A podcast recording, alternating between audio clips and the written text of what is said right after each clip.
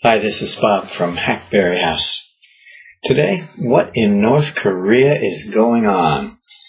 Well, those who've been with me recently realize that I've been on a re-entry mission to North Korea. From late 2009 until just recently, I kept that nation out of my mind as much as possible because I was going out of my mind with it. Except when the media intervened and forced images of it upon my eyes. It's almost always in the news. I'd felt this practice was good for the health uh, that I had temporarily lost by a little too much of the evil of that place, but I can no longer stay away. One project I wanted to accomplish was the gathering of news headlines for those five blackout years.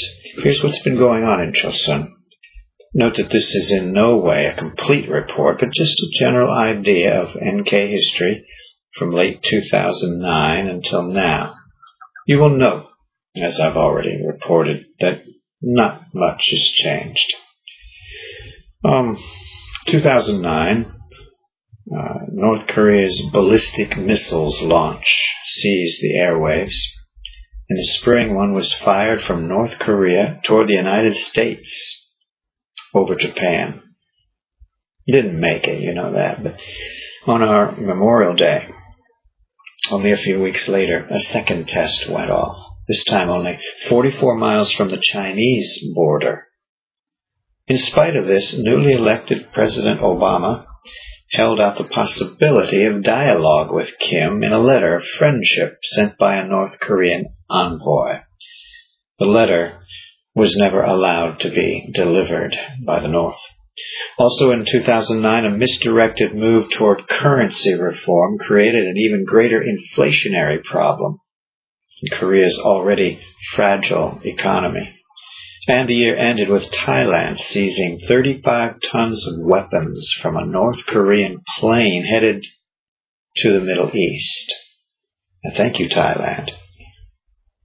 Well, Kim Jong-il and company started 2010 by calling an end, said he, to hostile Western relations. Instead, his hostility was sent out to the waters bordering his neighbor, South Korea. There, the South Korean submarine Cheonan was sunk. 46 people died. The world reacted, the U.S. in particular imposing strict sanctions on North Korea and holding joint military exercises with South Korea in the Sea of Japan. Did the student learn his lesson? Not really. In November, artillery rounds were fired from the north upon a South Korean island, Yeonpyeong. Several were killed. Scores were injured. This they also seem to have gotten away with, unscathed. But uh, sanctions, you say? No, sanctions can't cripple an already crippled nation. And the relieving of sanctions is usually only a benefit to the prospering people of the nation. And sanctions benefit the Western leader by making him look decisive and caring. Early in 2011, the dear leader, unknowingly in his last year on the planet, expressed a desire to return to the six-party talks regarding nuclear matters. Not strangely, his request was turned down. But later in the year, he was invited to some lesser level talks on the condition of North Korea giving up its nuclear aspirations. This time he did the rejecting. Conditions too severe. Finally, in October, the United States and the DPRK talked prerequisite of the talk was a promise by North Korea to put a moratorium on its nuclear activities. Now, I suppose that while they were talking, uh, there were no missiles fired, but everyone surely knew that the promise was not going to last. Meanwhile, Kim Jong-il breathed his last on December 17 and was succeeded by his third son, Kim Jong-un, December 29. So 2012 begins with the reign of Kim Jong-un. I call him King Kim Jong-un. Uh, the new regime seems to have introduced much that is new, in a manner of speaking, and exacerbated much that is old. On Leap Day, there was agreed to a plan whereby 240,000 tons of food would be delivered to North Korea if she would refrain from testing nuclear devices. The agreement was broken on April 13, 44 days later. A missile launch was attempted, but it was a failure. This time the North admitted it was a failure, unlike at other times. Was this in hopes that a failure would not be considered an actual launch and therefore a breach of promise? There's much childlike reasoning in the DPRK, perhaps. Well, in July, maybe a breakthrough. A kinder, gentler regime. Kim Jong Un is actually in attendance at a concert featuring Mickey Mouse, Winnie the Pooh, and Sinatra music. By his side is a woman we later find this was indeed his wife, but such a public display of a female is unheard of in the dynasty. Good things coming? Changes? Breaking the old mold? No. In December, another missile. This time, it's a success. They're on their way. January 6th, weeks after the launch, and we are now in 2013. The UN Security Council finally says, bad boy, slaps Kim's wrist and moves on to the next item on the agenda. This doesn't deter the bad boy from launching yet another nuclear test on February 12. Then the erratic dictator, perhaps needing to lighten up uh, after all this heaviness of threatening a world, allows for comic basketball player Dennis Rodman to invade his space.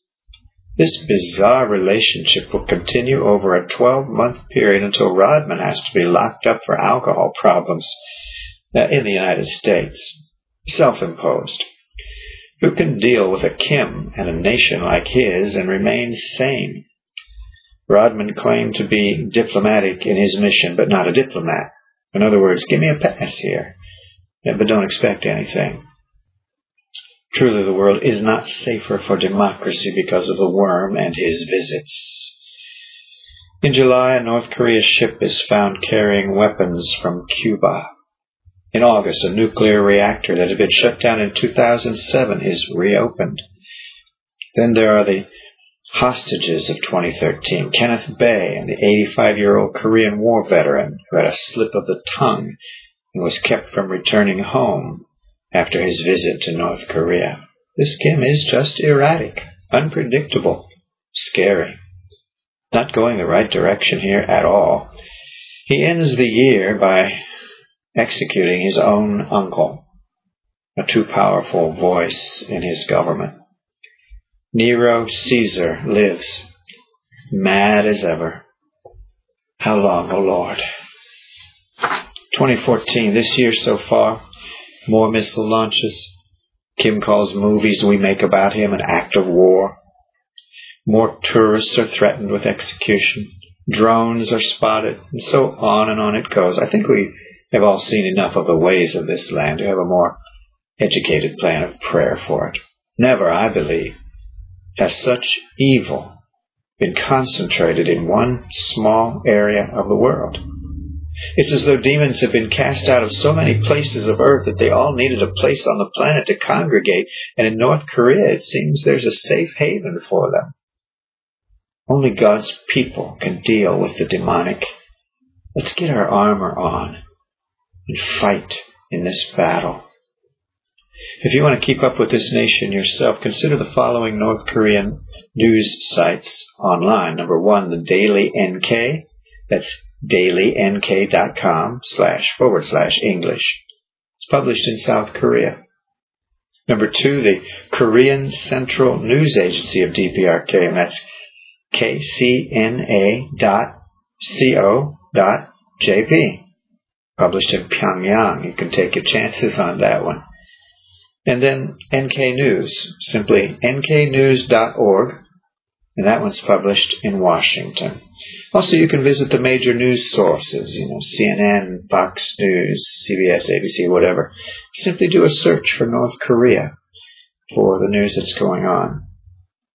Soon we will turn to the church's reserves, its own sources of information about the people of God in North Korea. The real story of things going on behind the scenes. That's when the joy will begin in this series of messages. Just before that, we will next take a quick look at the new leader, also known as the great successor.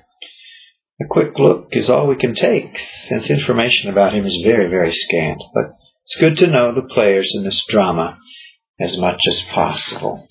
We want to pray well, don't we? God bless you. We'll talk again soon. Bye bye.